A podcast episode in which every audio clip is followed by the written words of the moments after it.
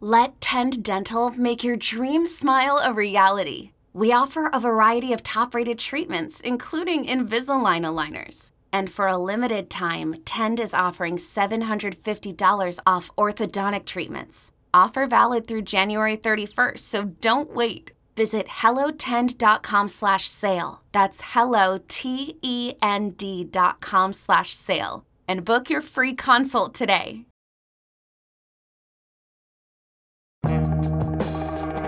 If you love Push Black's Black History Year, you'll love our newest podcast called Two Minute Black History. In only two minutes, you'll hear little known stories about our people and reclaim the knowledge we need to take action and advance our community. To move towards the future, you've got to look to the past. Learn the history you didn't get in school. Tune in to Two Minute Black History every Tuesday through Friday, right on the Black History Year feed and wherever you listen to podcasts.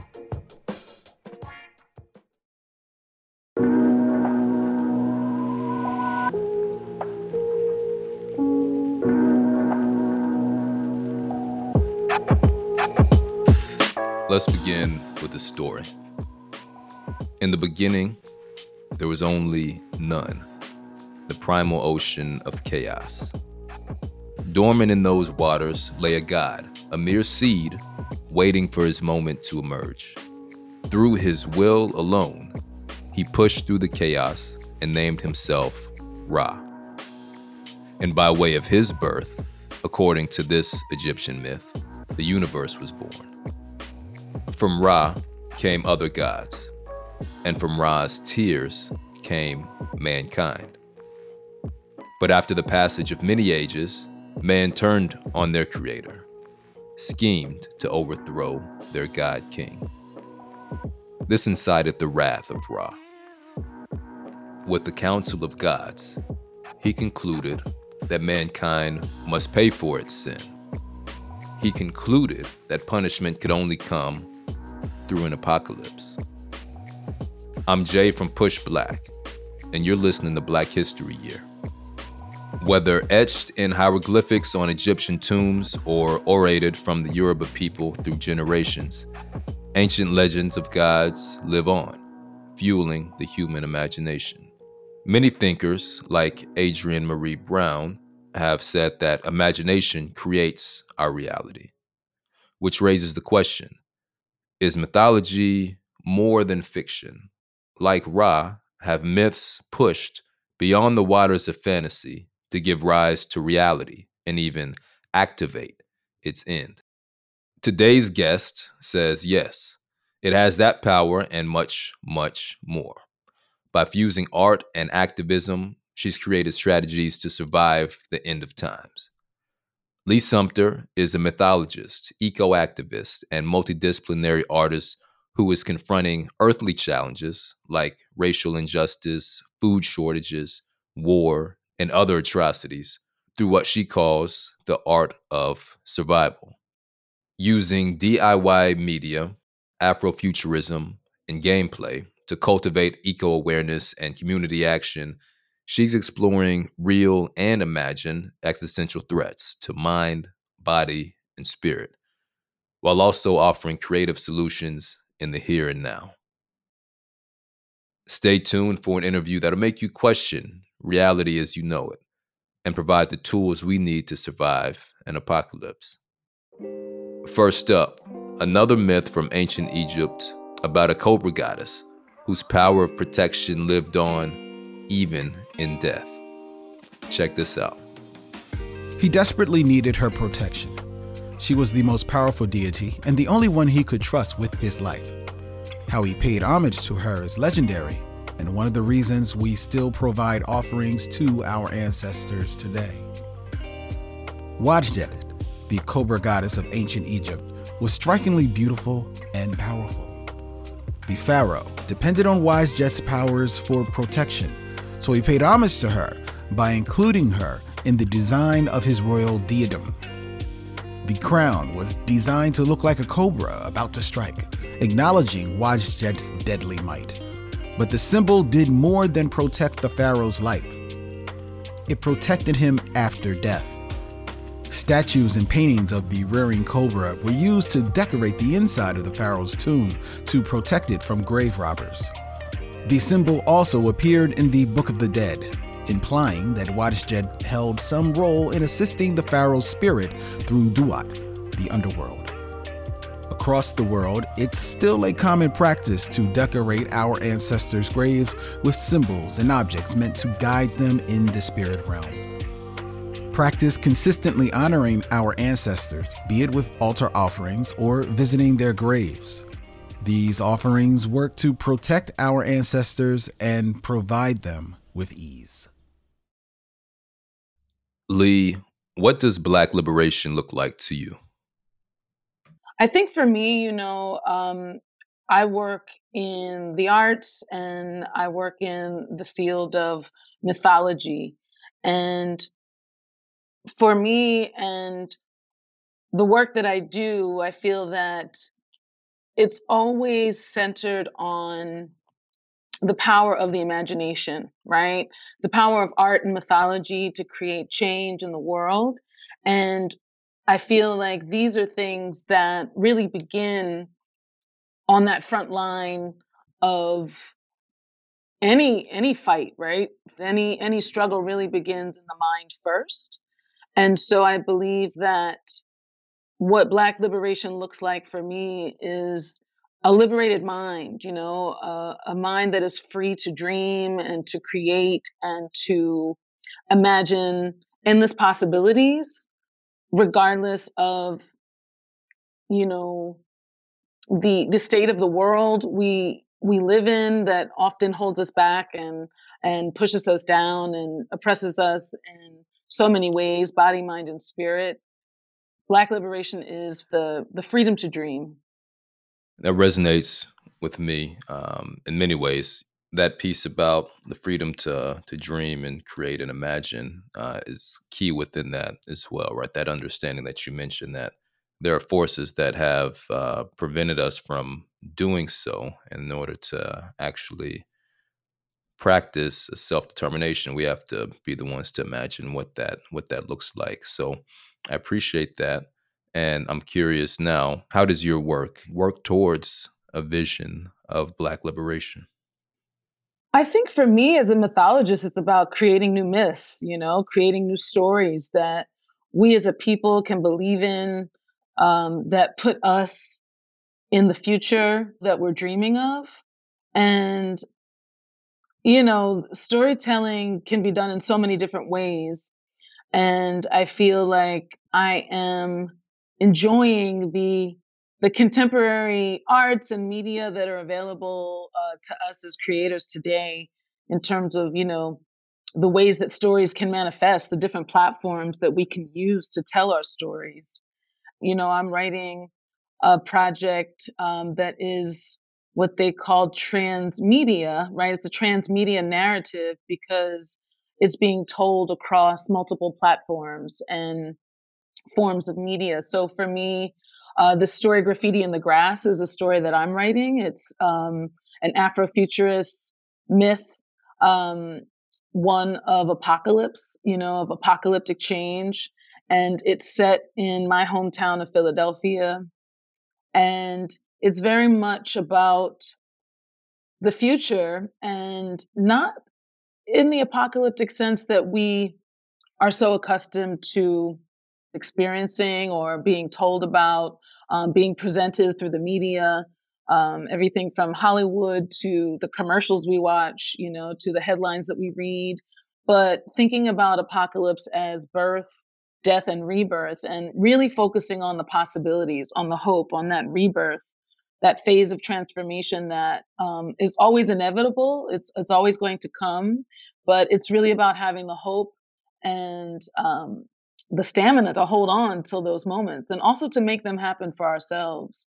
So for me, I'm I'm trying to write transformative stories, um, transformative myths that really immerse readers or participants, trying to engage people in narratives through actual um, physical problem solving and um, you know creative challenges.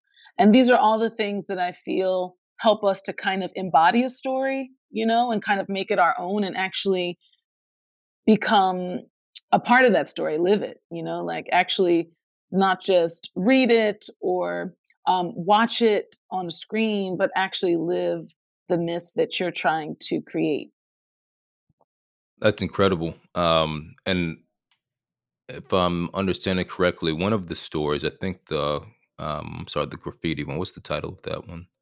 Graffiti in the grass. Graffiti it's actually, grass. uh, yeah, it's a metaphor for crop circles. Um, I'm I'm very much into crop circles and, and graffiti culture. You know, I grew up in the 80s. Mm. Um, if I had a chance to do it all over again, I would probably, you know, really try to um, get more into graffiti than you know um, what I've actually had the experience of in this lifetime. You know, um, it takes a certain kind of artist to be able to really um, you know, immerse themselves in that culture because, as you know, for so long, graffiti was illegal, you know, Yeah. um, to do these kinds of things. Um, but there is something about making your mark in the world. Um, it's not like I'm promoting vandalism or anything, but I do like, I'm, I'm very much um, have always been a fan and enamored with Egyptian culture and um, hieroglyphics and any kind of code or glyph or symbolism or lexicon of any kind. You know, I'm, I'm really a lover of symbols. And so graffiti culture really speaks to me. For those who are unfamiliar, crop circles are these amazing designs that show up in fields, um, typically, I think, wheat or barley fields, but um, and they can be in other places as well. But um, you know, they show up in a miraculous fashion, um, in a mysterious fashion. People don't know how they're made um, or who's making them. That's what really inspires me, you know, and kind of gets my mind going in terms of what is just awesome and and like wonderful, like something that really inspires wonder in this world for me right now. And I can absolutely understand that. I remember uh, years ago when I first learned about crop circles, uh, that sort of is one of the the avenues to just opening up uh, questions and pathways to saying, okay, there's a lot of mysteries of this world and of this universe that we can't comprehend, um, but there's something there that uh, perhaps we could go on a journey to to figure out. And so I think um, it's interesting that you bring that in as part of your work, especially around mythology, as relates to myth. Give us some relevant context for Black folks and mythology. What is that connection that we have to mythology? Wow, I mean, it really all depends on the invi- individual, you know, to be honest. I think that, you know, we can be Black folks walking on this earth right now in this day and time and really be disconnected um, from that mythology, from the truth, really, that is a part of our history um, as folks who have been achieving Black excellence for millennia, you know? And I think that a big part of, you know, what new myth makers today are challenged with is like trying to find a mythology that is going to embrace our culture and embrace it in a way where we are inspired and invited to become a part of it, right? So, for example, you think about the mythologies of the um, Egyptians, you know, and Egyptian mythology was not a storybook situation, right? It was a lived mythology. They wholeheartedly believed in the gods and goddesses of their pantheon. You know, they walked among them, um, they were incorporated into their daily lives and rituals. You know, they um, dictated their their actions on the living um, plane, the you know the earthly dimension, because they truly believed that they were working towards immortality. You know, that was something they wholeheartedly believed, and it's very similar for the Yoruba culture. You know, and the idea of anyone that is you know connected to the African traditions and religion of Yoruba it's something that is like if you think about the city, the sacred city of Ile Ife, and how the individuals of that city are living a sacred life on a daily basis. Every minute, every day of their lives is being lived within a certain practice and belief system. and they're just so um, intimately connected to that reality. Um, it's not a mythology um, that is based in story or something that's fictional, but it's actually a mythology that's based in truth. And it actually gives rise to their very reality, you know, the thing that they experience um, on a day to day basis. And I think that that's one of the things that, for me as a mythologist, I'm kind of liberated from um, you know the the restriction to kind of practice one dogma or believe in one faith you know because mythology is at the root of all religions you know um, and i believe that we really you know it's hard because when when you think about the state of the world and you know all the violence and things that are happening um, just there's a lot of darkness right now i think in in the world. And it concerns me and i think that i mean i think it concerns so many of us right? I mean that's one of the reasons why i, I decided to study apocalyptic mythologies because um, i really was so concerned about the future. So you know even i myself i'm i'm trying to julian i'm trying to get more connected um, to the wisdom um, to the metaphysical reality that uh, any myth could actually be my reality.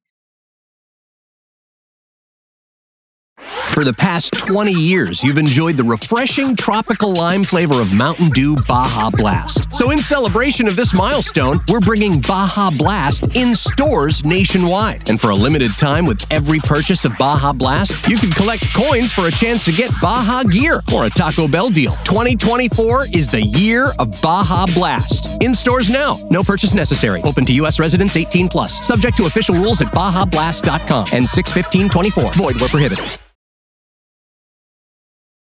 So, Li, when you say wisdom and metaphysical reality, I want to dig deeper there um, and sort of reconcile some of what I think many people think when they hear about mythology. I think um, a lot of folks don't hear wisdom. Uh, a lot of folks hear maybe uh, misunderstanding or naivete when it's like, okay, these people, people, whoever the people are that created the myths, um, perhaps were trying to um, explain some kind of phenomenon that they didn't have language for, didn't have a scientific understanding of, with sort of the assumption that science that we know today, you know, should have an answer for everything um, that we come across. So I'm curious to what your thoughts on that type of um, perspective is and how that connects with um, your understanding of myth. That's one of the greatest misunderstandings of all that folks that created um, some of these early myths, you know, about you know um, the the changing of the seasons or the sunrise and sunset, the moon and the stars, all those things, right? These are also some of the same peoples that were able to predict eclipses and um, certain astrological events without the modern technologies and sciences that we function on today. And scientists are baffled today when they think about like how did um, these people build these monuments, right? Um, these structures that were aligned with certain constellations. Like they didn't have this and they didn't have that, like you know. But they're actually more on the money than some scientists today, you know, who are just now figuring out and cracking the code of what the ancients already knew so long ago, you know, um, or even some of these quote unquote um, more primitive tribes or cultures um, that anthropologists have identified. I think about like the Dogon when you uh, mentioned that in Mali um, and the sort of myth and cosmology around Sirius.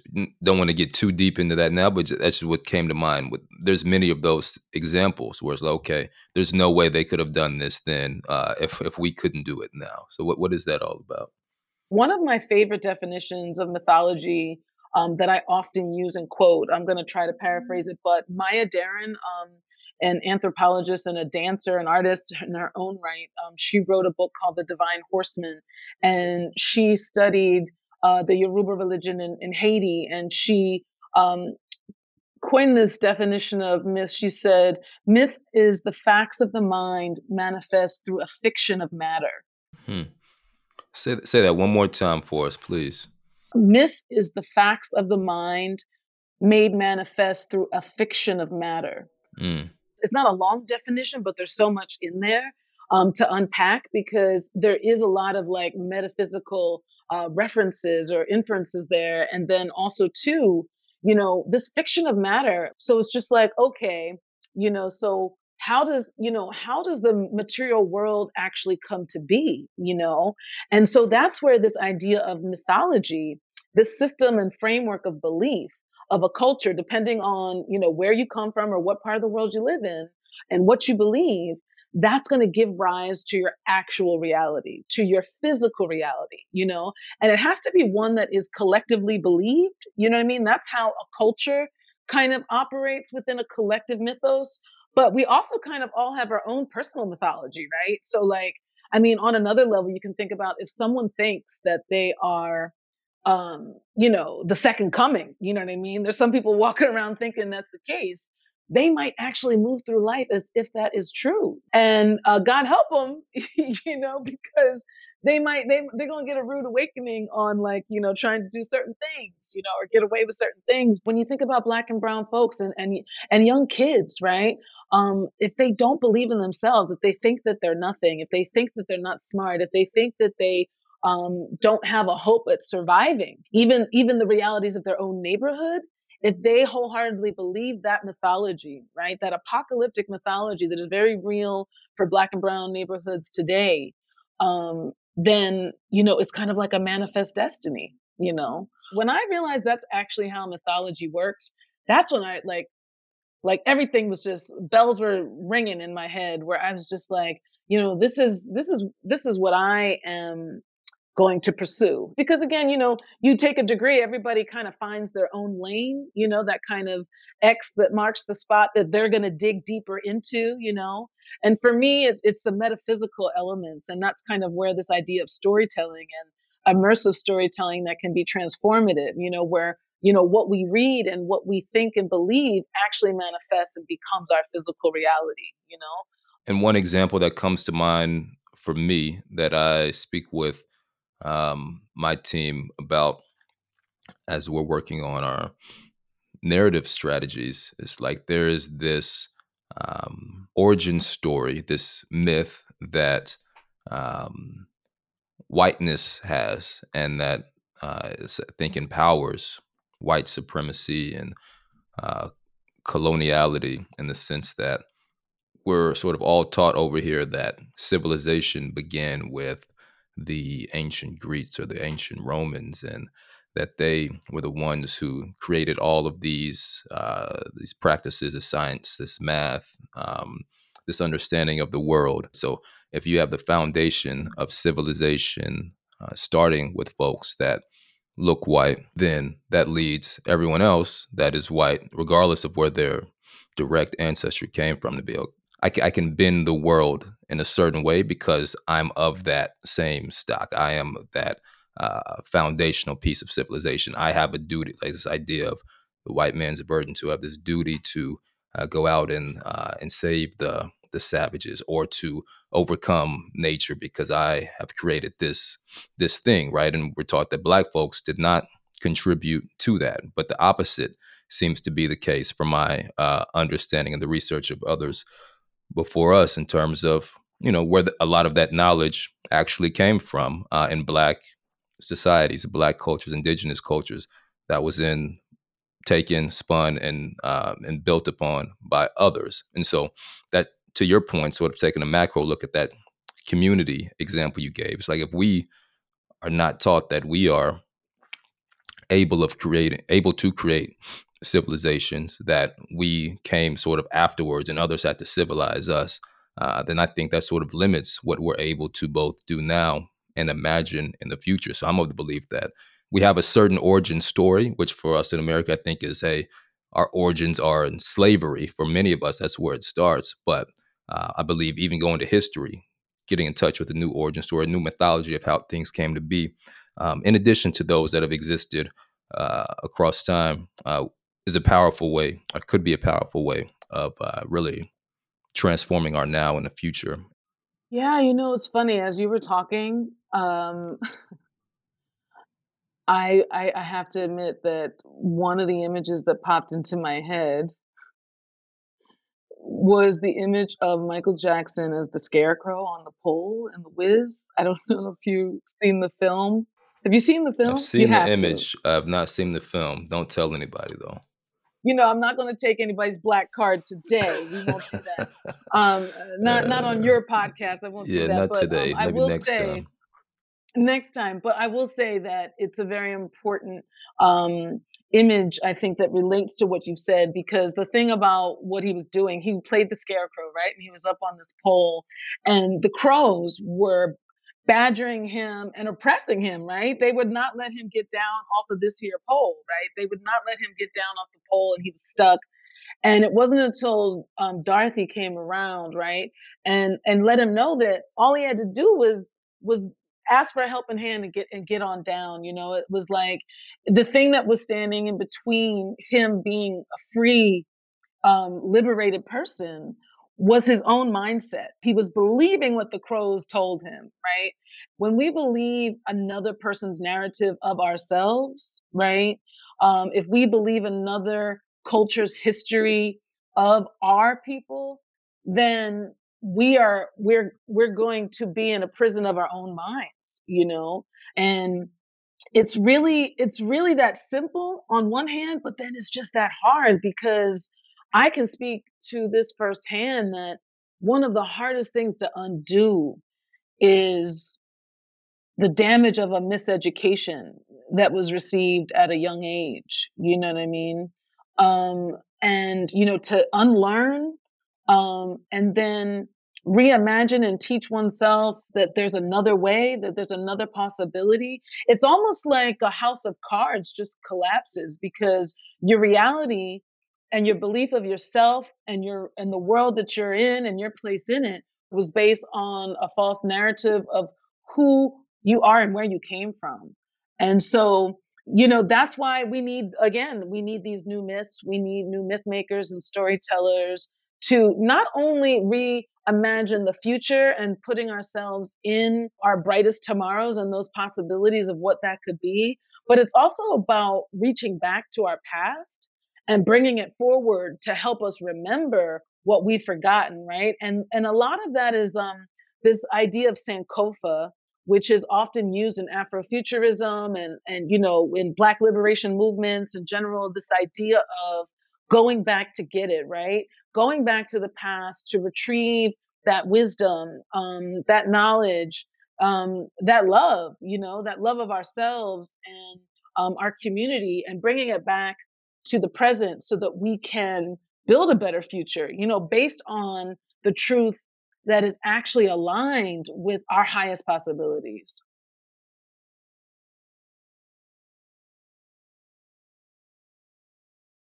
I'm curious for you and your work, was there a certain perhaps event or uh, bit of information? What led you to a realization around um, the need for what we're talking about today? Well, you know, for me, um, it's a couple things. One was, you know, as a youth, I was exposed to an apocalyptic film. It was more like a, um, like Monday night movie type of thing. Um, it was called The Day After. I don't know if you recall the film, but it was basically about nuclear holocaust. You know, what if you know the Russians dropped a bomb on us, kind of thing. Um, and they showed the devastation of of nuclear fallout. You know, the blast and everything. Um, and I was young when I was, you know, I wasn't really supposed to be watching it, and I didn't even watch the film from start to finish. But the scenes that I saw changed my life forever, you know, because those those scenes um, became seeds in my mind, right? Like um, of, of darkness and destruction, and you know, thinking about, you know, gosh, is is this going to happen to us? You know, um, and so at a very young age, I became very concerned, um, downright horrified, fearful of this apocalyptic future. Um, and that then stayed with me. You know, it was always kind of a, a dark undercurrent in in my spirit. Uh, I was, I mean, I was a happy person. You know, I would say, looking back on my childhood and my teens and all that stuff. Um, you know, I didn't learn until later right? Because like therapy, my my degree is also in psychology. I'm I'm not a stranger to therapy. Um, I definitely am a fan of it. You know what I mean? Especially in these days and times. Um, but I feel like I learned um, through my own study of psychology and my own um, therapy um, that I've I've been receiving since you know uh, teenager that I catastrophize. You know, it's actually a thing that people can do. You know, um, some people have OCD, some people have different things, you know, that they're dealing with, right? And their mental health. And for me, it was um, doing this thing called catastrophizing. And I would I would think about you know like these huge catastrophes that could happen because I was already so fixated um, you know in my unconscious mind about this possibility. And I think that when I got older and I learned about mythology, my father introduced me to Joseph Campbell through PBS. I mean, I'd already loved Star Wars, but I didn't realize that it was Joseph Campbell that actually informed um, the kind of uh, mythological framework that George Lucas based Star Wars on, you know? And so when I start to put all these things together, I realized that, you know, I could learn from um, these stories because not all these stories were about the end of the world. Some of them were about surviving the end of the world, right? But when you think about a series that goes on for season after season, and and these people are in an apocalypse that is lasting for years, um, you learn how to survive for the short term and the long term. You know what I mean? Um, and I was just so fascinated by that because that was my way of figuring out how to learn um, that if this was a reality that I in fact, believed I was going to face, how could I still go about my daily life, but also try in the meantime to quietly get prepared? And I say quietly because you probably already know that those who really take to preparing for um, disasters and the end of the world, so to speak, are not really uh, viewed by uh, society as sane or reasonable people. You know what I mean? Um, they get a bad rap, you know what I mean? And and and I've watched some of those shows like the Doomsday Preppers on like I think it was Nat Geo, National Geographic or the History Channel or something like that. And you know, they they always get um, the folks that are on one side of the spectrum, but there's also everyday people that are concerned about these things, you know what I mean? And that's when like books like Octavia Butler's Parable of the Sower um, really help to um, normalize this idea that you don't have to be like a doomsday prepper that you know um, has this bunker and doesn't see the light of day and like you know is just really kind of antisocial and distrusting of individuals. But what about folks who are actually just everyday people that are trying to survive? That's why i love like stories like uh, terminator. Even though they get really sensational on one end think about how this is a single mom sarah connor who she was just a waitress minding her home her own business you know what i mean and then all of a sudden a machine comes from the future um, lets her know that her son is going to be, you know, the savior of humanity, and like, you know, she's got to get on this mission all of a sudden. And then when we see her, by the time we get to one of those last installments, I mean, she's just this badass that nobody wants to mess with. You know what I mean? I love stories like that that take everyday people who are reluctant survivors and it turns them into badass warriors. You know?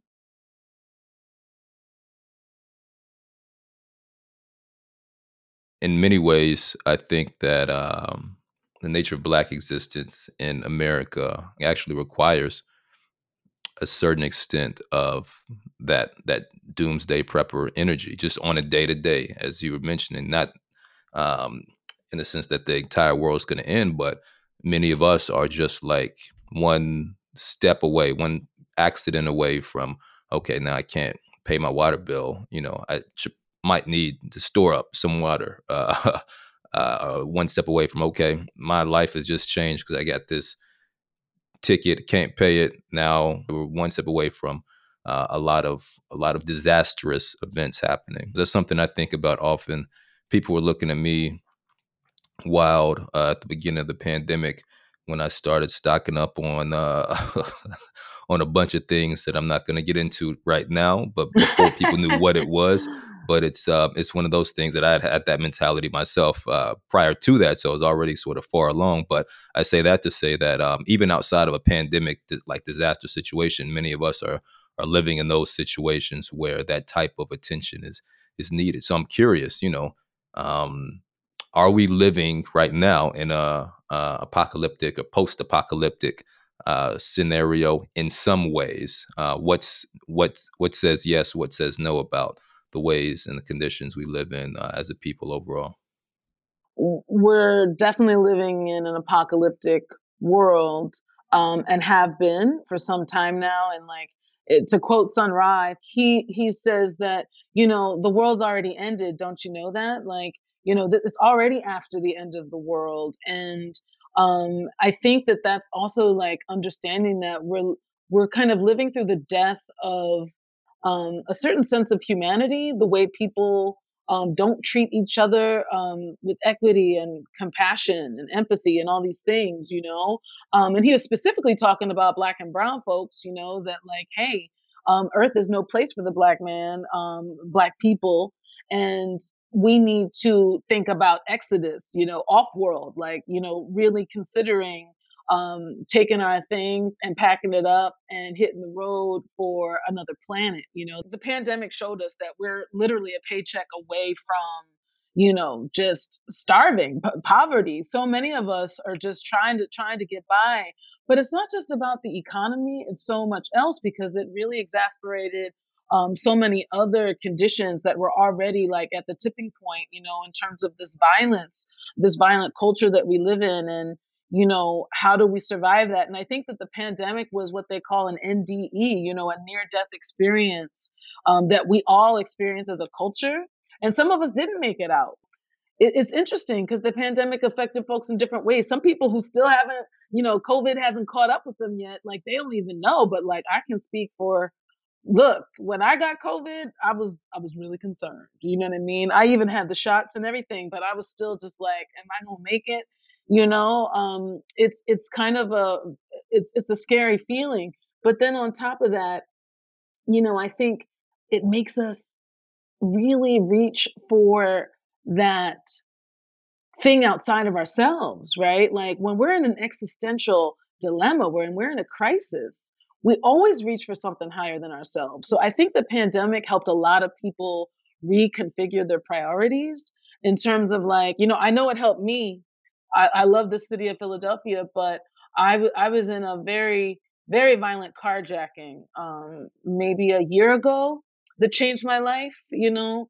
And this idea of like PTSD was like these four letters that um, I knew what they meant, but to actually experience it, I really say prayers for everyone who has experienced PTSD and is living with it. And I'm not just talking about veterans, you know, and folks um, that have been through war, but people that have been through any kind of violence, um, you're you're always constantly looking over your shoulder. You know, your nerves are always kind of on edge, and um, it it makes it very hard to go about your daily life. It really truly does, and it also makes you um, be. You know, I, I have this gratitude um, just for the simplest things. You know what I mean? For my connections with my family, um, you know, just to know that I could have not made it out of that situation. It could have been lights out for me and that was it. But I made it out and now I feel like my purpose in this work around this art of survival um, is even more, um, it has more meaning to me now than it did before, mm. for sure. Wow. I could definitely see that. I'm sorry that that happened to you. That's I can ima- only imagine, you know, how that yeah. weighs on you on an ongoing basis and how that influences yeah. your your work with survival. Um, and to that point, in terms of uh, the survival piece on uh, the day to day and future, one of your pieces of work, from my understanding, is interactive experience or piece. There's some element to it that involves actual maps, but it takes place in the future, and it's like these are escape routes to get out of Philly or something like that. Am I accurate in my understanding? yeah, what am I no, talking okay, about here? I appreciate. Yeah. no, I appreciate you. Well, well, you're actually talking about graffiti in the grass, right? Okay. Um, because it's the same story, right? So in that same way I was talking about how graffiti in the grass is transmedia, you know, where the narrative is being told across multiple platforms. So this idea of an escape room, right? Um, I don't know if you've ever experienced an escape room or been through one yourself, but I've been through a couple, and um, I've been inspired by um, the format, right, of like this live gaming challenge to escape a situation, right? There's so many great films that are about escapes, you know, Escape from New York, you know. Um, there's um, like this idea of like what, you know, how, because for me, it's always like, how can I gamify this idea of the art of survival, right? How can I actually get people interested in it? Because you got to understand, Julian, like, and, and I guess you do because you're a bit of a prepper yourself, but like my friends, you know, they were not, they were not drinking the Kool Aid, you know, and even if they were aware that I was actually speaking some truth, a lot of people find it much easier to deny that truth so they can just enjoy their day. You know, nobody wants to think about survival and preparing for the worst, right? But the thing is, you know, so many of us watch these films. We watch The Walking Dead. We watch, you know, some of these, um, you know, even movies, you know, series like Snowfall that deal with like, you know, surviving in the inner city and, and, and um, dealing with that that lifestyle. It can be any lifestyle, but the idea is, you know, for example, so many situations with climate change and ecology, um, you know, global warming. We're dealing with floods and earthquakes, and you name it. But um, I did this event called Art of Survival Agents of Escape with um, a group called Theater in the X, a black led theater company that I work with here in Philly. And one of the things we did was dramatize these scenarios that helped us figure out like what to do to escape a flood because this was real things that were happening. These were in the headlines, right? Um, like, how do you do that? What do you do when um, you know your car is being submerged and you're stuck inside it you know what do you do when there's an active shooter? Um, you know there's just like we know about stop drop and roll when we when we um, deal with a fire in our homes you know we used to be um, kind of schooled on that. The firemen would come to the school and we'd have the assembly and we would learn about this or whatever. But now it's like we have different threats you know? So now it's run hide fight you know? That's about we got to learn these things because of active shooters and the and the epidemic of gun violence that is just devastating this country you know? And so yeah i mean we got to think so for me it's like yes the map i think about like okay escape from new york what what would be the escape from philly? You know what i mean? Um how would we get out of here if it was say a pandemic or a viral situation or maybe it was like civil unrest and everybody was going postal and losing their minds, you know what I mean? And trying to break down doors and rob your family, like thinking about, you know, how we would how we would deal with it. So there's a lot of practical things we could do, you know, like just know your emergency exits when you walk in a room. Like just note those exits when you walk in the room. Or even like when you go on, you know, you go on a Bumble date or something and like nowadays it's like you got to give the information to your friends or you could end up off the map, you know what I mean? And never heard from again. So there's just little things we can do and then there's big things we can do. But as long as we're doing something, you know? Absolutely. And I really appreciate the way that you are um, using art to um, transmit those messages and engage folks. It's, it's amazing to me because my understanding of art and culture and the way that uh, our people have engaged for centuries is, is not it's rarely just art for art's sake, right? It's a matter of uh, exactly uh, passing down culture and practices and values, survival tools, spiritual tools, um, and connection. So it's really um, great to see and hear how you're doing that with your art and, and using some of those same practices to um, to to reach some of those same ends. So that's that's really dope. Thinking of the future as it relates to the Black community? What should we be thinking and doing as we go forward in our lives to uh, to reach a future that we actually exist in, actually exist in, and, and thrive and uh, and survive in? I really believe it's about our mind state. You know, it's about hope. I mean, I hate to sound cliche, Julian, but I really do believe that people who are hopeless do not dream. And like I was saying before at the top of this interview, it's like, you know, the freedom to dream and to imagine our possibilities and to know that those possibilities are endless is really how we survive this present state. You know, that's how we move through it and overcome it and create a new reality of our own design, you know, one that we dream up uh, together. And I think that also for each individual, it's about our mindset. You know, uh, again, it's like we also have to think about ourselves like, are we ready for the end? Like, if the end were to come tomorrow, but are we also ready for a new beginning? And how do we kind of lean into the the the fact that we could actually be in charge of that, right? We could actually be masters of our own destiny. Because a lot of us are feeling like, you know, the world's just going to hell in a handbasket and this is just this is just what it's going to be, you know what I mean? And we're just going to ride it out. But what if we actually could take control of the wheel and steer our future in the direction that we want to go, you know? Like we have to believe that that's possible. You know, we can't we can't give in to indifference we have to lean into the imagination. You know, I'm all about that.